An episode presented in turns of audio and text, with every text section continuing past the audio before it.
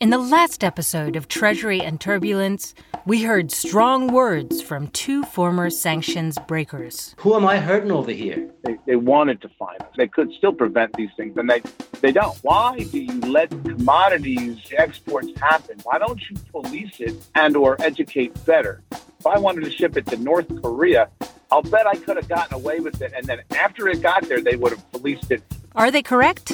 Do sanctions makers agree? And what do they think about the sanctions they enforce? I'm Nell Mackenzie, and this is Euromoney's Treasury and Turbulence podcast. Step behind the scenes with me and let's look at how sanctions are made and enforced. What's it like to work at OFAC? And what should we expect from a UK sanctions regime?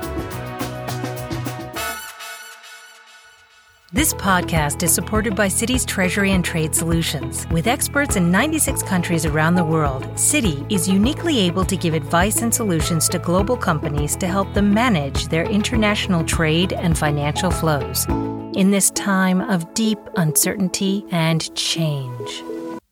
Here's John Smith. He left OFAC in 2018 to head up the national security practice at law firm Morrison and Foersters. John's career as a compliance expert was years in the making. I worked at OFAC for over 11 years, including the last three years as its director. So, what happens at OFAC when everybody gets a cup of coffee and they sit down for a day at work? An investigation can begin with classified information that OFAC receives from law enforcement, intelligence agencies, foreign governments. Probably the most common is through voluntary self disclosures from banks or other global companies that come into OFAC and say they made a mistake, and one party will come in, but there may be nine other parties that were somehow involved in the transaction chain.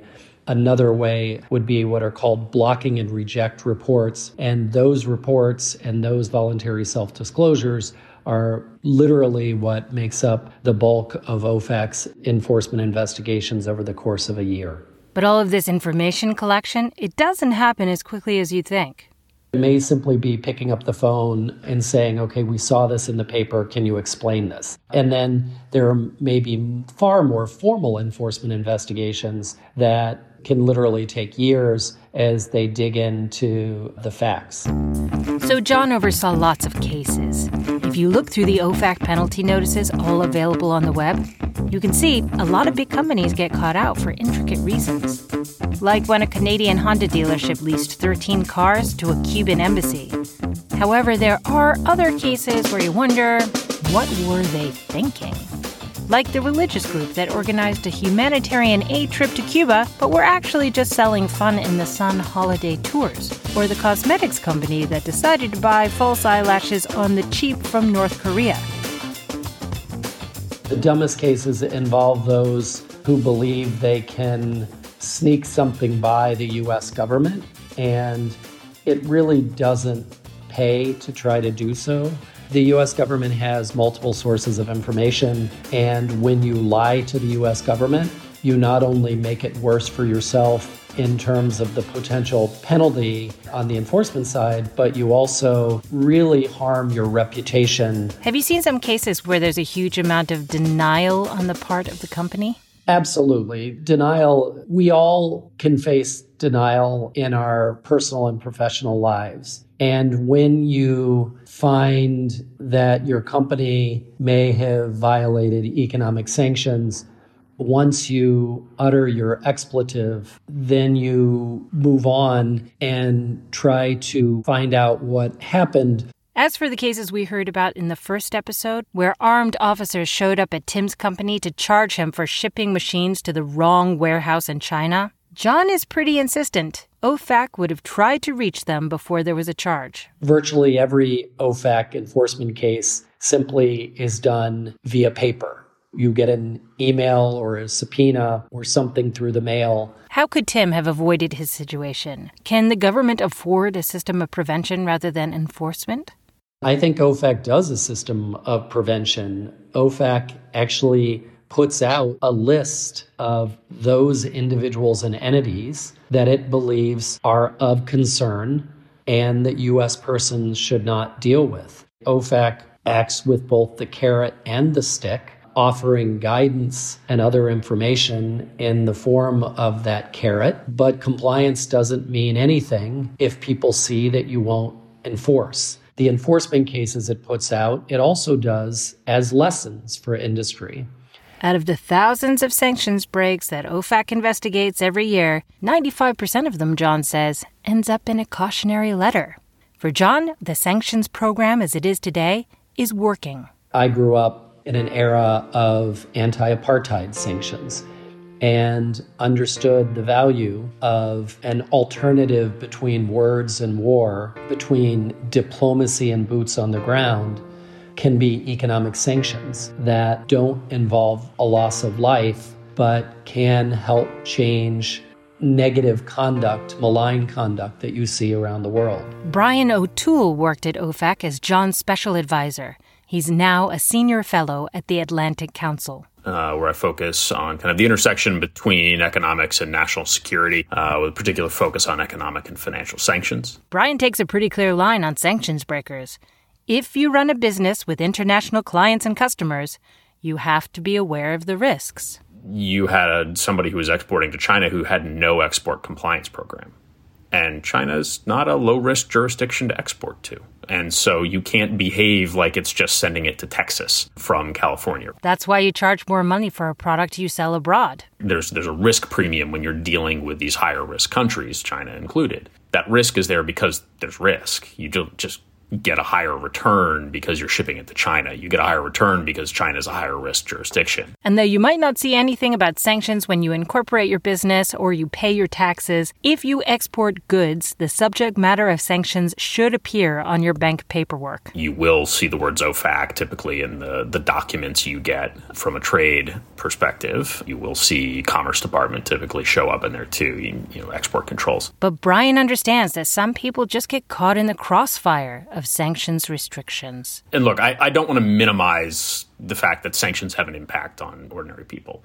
That is, after all, kind of the point. When you're designing sanctions, I mean, we faced this when I helped write the Russia sanctions in 2014 you understand that there's going to be some micro impact. What you try to prevent are macro impacts. You know, the point is to hurt the other guys more than you're hurting yourselves. And from the regulator's point of view, it's about the trade offs. And the trade offs with Iran are this is a country that supports terrorism, that blew up Americans, kidnapped Americans, continues to kidnap Americans. This is a serious security threat to the United States. And do you then want business with that jurisdiction to continue as normal? And the answer to that is no. And does it wrap in people who might you know, otherwise just be trying to make a buck and live the American dream. Like, yeah, it does. And that's unfortunate when some of those things happen, but you can't have it both ways. Not just international relations, sanctions have become a tool to tackle crime. Fully half of the SDN list is narco traffickers. And it's it goes under the radar, which drives me crazy because it's among the most successful things that OFAC does. And the Cali cartel doesn't exist fundamentally except in the TV show Narcos. You know, that's a great success, and sanctions played a huge part of that. OFAC is not the only regulator that pursues sanctions violators. It also works on joint investigations and with the Department of Commerce. My name is Cordell Hull. I was uh, most recently the acting Undersecretary of Commerce for Industry and Security at the U.S. Department of Commerce. The BIS is the part of the U.S. Department of Commerce that concentrates, amongst other things, on sanctions. We have about 120 badge carrying, gun carrying special agents who have full federal arrest powers. If you're a special agent, you might be doing things like talking to assistant U.S. attorneys, presenting to grand juries. If you're on the analyst side, you're probably looking at information from U.S. and foreign open source materials. The Department of Commerce comes by its information from a wide range of sources. From just about any source you can imagine. Often uh, foreign counterparts, Sometimes industry comes in and industry will be a, a whistleblower. The newspaper, sometimes eh, somebody gets arrested, and in order to try and fully cooperate, they roll over on somebody else, and cases get built that way as well. So you've been on both sides of the fence. When you were in the private sector, what did you wish the government would understand about what you were trying to do? I wish the government had a better understanding that there really are companies out there who were really trying to do the right thing and through inadvertence or simply negligence didn't really intend to violate the law. Some of these cases take years to build, and when agents and, and others are looking at evidence over the course of years, views tend to harden pretty substantially. And I can't fault the agents for that. It's just hard when you're looking at the same materials day after day over a course of years. And then by the time the investigation is no longer covert and lawyers have gotten involved, trying to convince them that what they've seen in an email is not indicative of a willfulness to violate the law is sometimes quite difficult. Then, when you are working in government, what do you wish the private sector understood? I was truly amazed at the way in which our agents and analysts approached their work and the thoughtfulness with which they, they pursued their job. That was really gratifying to me. The most common complaint I've heard levied at sanctions makers is that communication could be better. Here is Justine Walker. She's the head of global sanctions and risk at ACAMS, which is an association of anti money laundering professionals. We rely so much on the private sector to implement sanctions. And so the argument from the private sector is we want to comply with the law, but can you make the law clear? Like if you find out a business you're trading with is on a list, it's not so easy to just quit them. To withdraw from a relationship can result in civil suit of millions of pounds if they get that wrong or lost contracts. And sanctions designations can be fluid. Last year, the US designations, 22% occurred post US election. So you had 25% of the year's designations in that very short period of time, essentially over five weeks. And this is phenomenal. While the U.S. dominates in the international sanctions arena, other countries are now asserting their own distinct and independent sanctions regimes. And they don't always agree with America. And that can make compliance tricky if you just want to run your business and not get fined. We are seeing the European Commission are putting out a new report around protecting against extraterritoriality of US sanctions. We've seen China bring forth their own blocking regulation against US sanctions. So the targets of those countries or countries who do not view that those sanctions are meeting their security needs will push back. And this is probably going to be an increasing theme for the next 10 years, I would imagine. And now, because of Brexit, Britain will join the fray as its own sanctions maker. Though before, technically, the UK could write its own policies under the Sanctions Act, it generally deferred to the EU's programme. It is no longer possible for the UK to say that they are sitting behind EU sanctions and they are working with EU counterparts to implement EU regulation and guidance. The UK is now responsible for their own regime, so they will have to come forth with much more detailed guidance. And we have seen this increasingly happening over the past two years. But, you know, industry will also say they expect an awful lot more. But in 2016, the British OFAC equivalent was established as part of the Treasury. It's called OFSI, the Office of Financial Sanctions Implementation. Now that Brexit's done, OFSI is expected to gear up, but it won't be writing sanctions alone. The UK Parliament will have a different role in sanctions than they have previously had. So it's not just around the UK government, it's UK parliamentarians as well, and the scrutiny that they give to sanctions legislation and the effectiveness of that legislation and whether it is meeting parallel policy objectives. Do you think they've made headway in how the different government departments work together? That was something you mentioned when you gave evidence at the Treasury Select Committee. Sure, yes. I mean, when I gave the evidence to the Treasury Select Committee, one of the issues I raised was the humanitarian side. You know, the Department for International Development would be funding major programs, let's say in Syria. OFSI would be issuing guidance around compliance, and then you would have the Foreign and Commonwealth Office giving their view, and nobody had ownership. And these different branches of government will need to agree and coordinate. The issue here is not just about collaboration, but it's about ownership of policies and government working much more closely together. Which means UK sanctions makers will need to become more vocal, more clear, and take some risks. Treasury lawyers are really known for being quite quite careful lawyers. Um, this is the nature of a Treasury lawyer, and that is a very good skill set for them. But we're probably going to have to see them going into an arena which they may be slightly more uncomfortable with and making decisions which previously under the EU framework they didn't need to make. But so far, much of the focus has been on getting Brexit done. The journey to Brexit has absolutely, undoubtedly taken everybody's energy. And much of the coordination framework within government has been really around preparing the new autonomous regime. What OFSI will have to do next is figure out how to keep its staff. Like what we've been hearing, compliance investigators and supporting staff take years to become experts. Having a dedicated sanctions program here means a place to foster this kind of talent. Because it's not just policy. You know, you've got to look at this. This is long term investigations. It's really looking at what is the guidance. You know, are industry aware of their compliance obligations? Are the compliance obligations clear enough? With a relatively fresh starting point here, there's the opportunity to drill down to the core of whether sanctions as a policy choice are fit for purpose. Here's Maya Lester, who you heard from in our first podcast. She's a barrister at Brick Court Chambers measuring the success or otherwise of sanctions regimes is a very valuable exercise to engage in. Because if we're in the business of imposing sanctions, we do need to know, I think, a bit more about whether they're having an effect. And in theory, the government is going to be reporting to Parliament on the effectiveness of regimes every year. Whether it's doing it in a meaningful way or not, we have yet to see, but I think that's really important. Also, OFSI has the opportunity to become a different kind of sanctions maker. One thing that's very important is having a, a responsive sanctions maker, as you've put it in your title. So the maker of sanctions has to be there to answer questions about what the sanctions mean, to hear representations from people at the sharp end.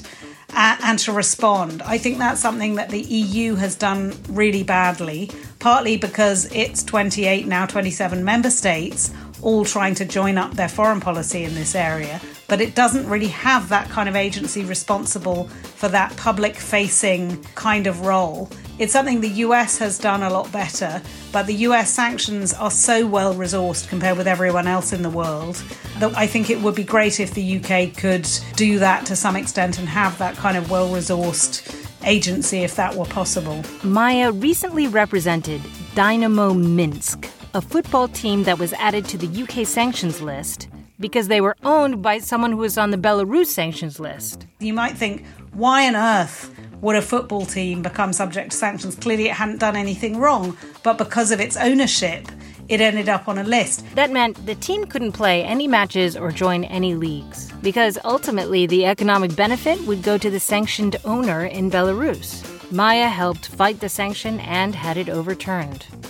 But I think it is quite a good example of how all sorts of bizarre um, effects can result from these kinds of sanctions regimes. That's something that's pretty far removed, you would think, from the purpose of the sanctions regime, uh, could end up in a whole host of litigation. And one of the things that is really evident in the field of sanctions is that there are billions and billions spent on the whole process of trying to comply with and understand these sanctions regimes. Any bank or major institution or even a minor uh, a charity or an NGO will talk about the enormous effort that they try and take to understand and, and comply with the rules because being at the sharp end, as you say, of being somebody accused of being a breaker is so significant. And a significant portion of this billion pound industry is dedicated to helping sanctions breakers back on their feet which we'll focus on in our next podcast. Heads will roll, people being charged. It was an expensive lesson. We'll create a crisis war room. There is no point if you don't have the buy in of the senior management. But for now, please join me for the Citi House View. Welcome to the Citi House View. Joining me today is Edward Stoltenberg, a director in AML risk management at Citi's Treasury and Trade Solutions. Edward, welcome to the podcast thank you for having me. I appreciate you taking the time to have this discussion. In this discussion of reliance between the government and the private sector, there's a lot of conflict. Well, I think the conflict arises based upon how much reliance there is on the two. The government needs a lot of payment information and a lot of entity information. And then on the other side is how do financial institutions weigh the compliance risks? Is we don't want to continue to provide all these controls that aren't necessarily cost effective and allow the business to continue. So we look to remove those particular entities from our profile. And that then creates the problem of de risking for the government, where now they're saying, well, now you're pushing financial flows underground and we can't monitor it. So then what's the solution? Allowing, I would say, organizations to, to try new things and be allowed to fail. I think FinCEN and some of the other regulators around the globe are, are more open and willing to accept this based upon the the publications that they've released. But it's also a culture of compliance that's top down and bottom up. The guy that's got a good idea in your compliance department, you know, should be allowed to explore it, and management should support it. Does this get to the core of the problem then? I think people are getting a little bit of compliance fatigue across the industry. Is my general feeling. You you has to do a lot with less, and it never seems to end. And again, a lot of these people want to do the right thing. Is that because the sanctions programs and regimes have become more complex? From my personal perspective, the way sanctions regimes are enforced at a financial institution is based upon list based screening. And list based screening is not a scalable solution, it creates too many false positives. Unfortunately, the government, that is their mechanism. And it's really not much, I think, else they can do but what is a better way we can use that? What kinds of innovations? Machine learning, artificial intelligence, statistical analyses that allow us to address the inherent risks that we traditionally couldn't see before, especially in trade based money laundering, where you're relying on a correspondent bank's due diligence on an entity and being able to piece together what is that entity doing that we haven't been able to see before. Now you're able to pull more information together and arm investigators within a financial institution better reports, which in turn helps law enforcement or government agencies be able to say, okay, this is helpful. How far does good behavior go with big financial firms that do want to improve their compliance programs and not operate in that no failure environment for compliance? I go back to transparency with government institutions and, and for our next gen transaction monitoring process. I like to say that's our touchstone. So you're actually advocating here for an even closer relationship an even bigger alliance between the government and the private sector. With the complexities of payments and trade going around the world, I would say it has to be. If the government shows up at your door and says, We have a problem, it's probably a very big problem associated with an investigation somewhere, and they need some pieces of data to put together.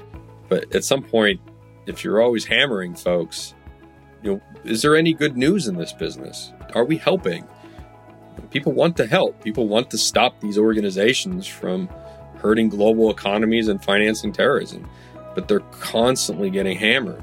I'm not necessarily saying by the regulators or, or management, but where's the good news in this business? How are we helping you? This Euromoney podcast was produced, reported, hosted, and edited by me, Nell Mackenzie.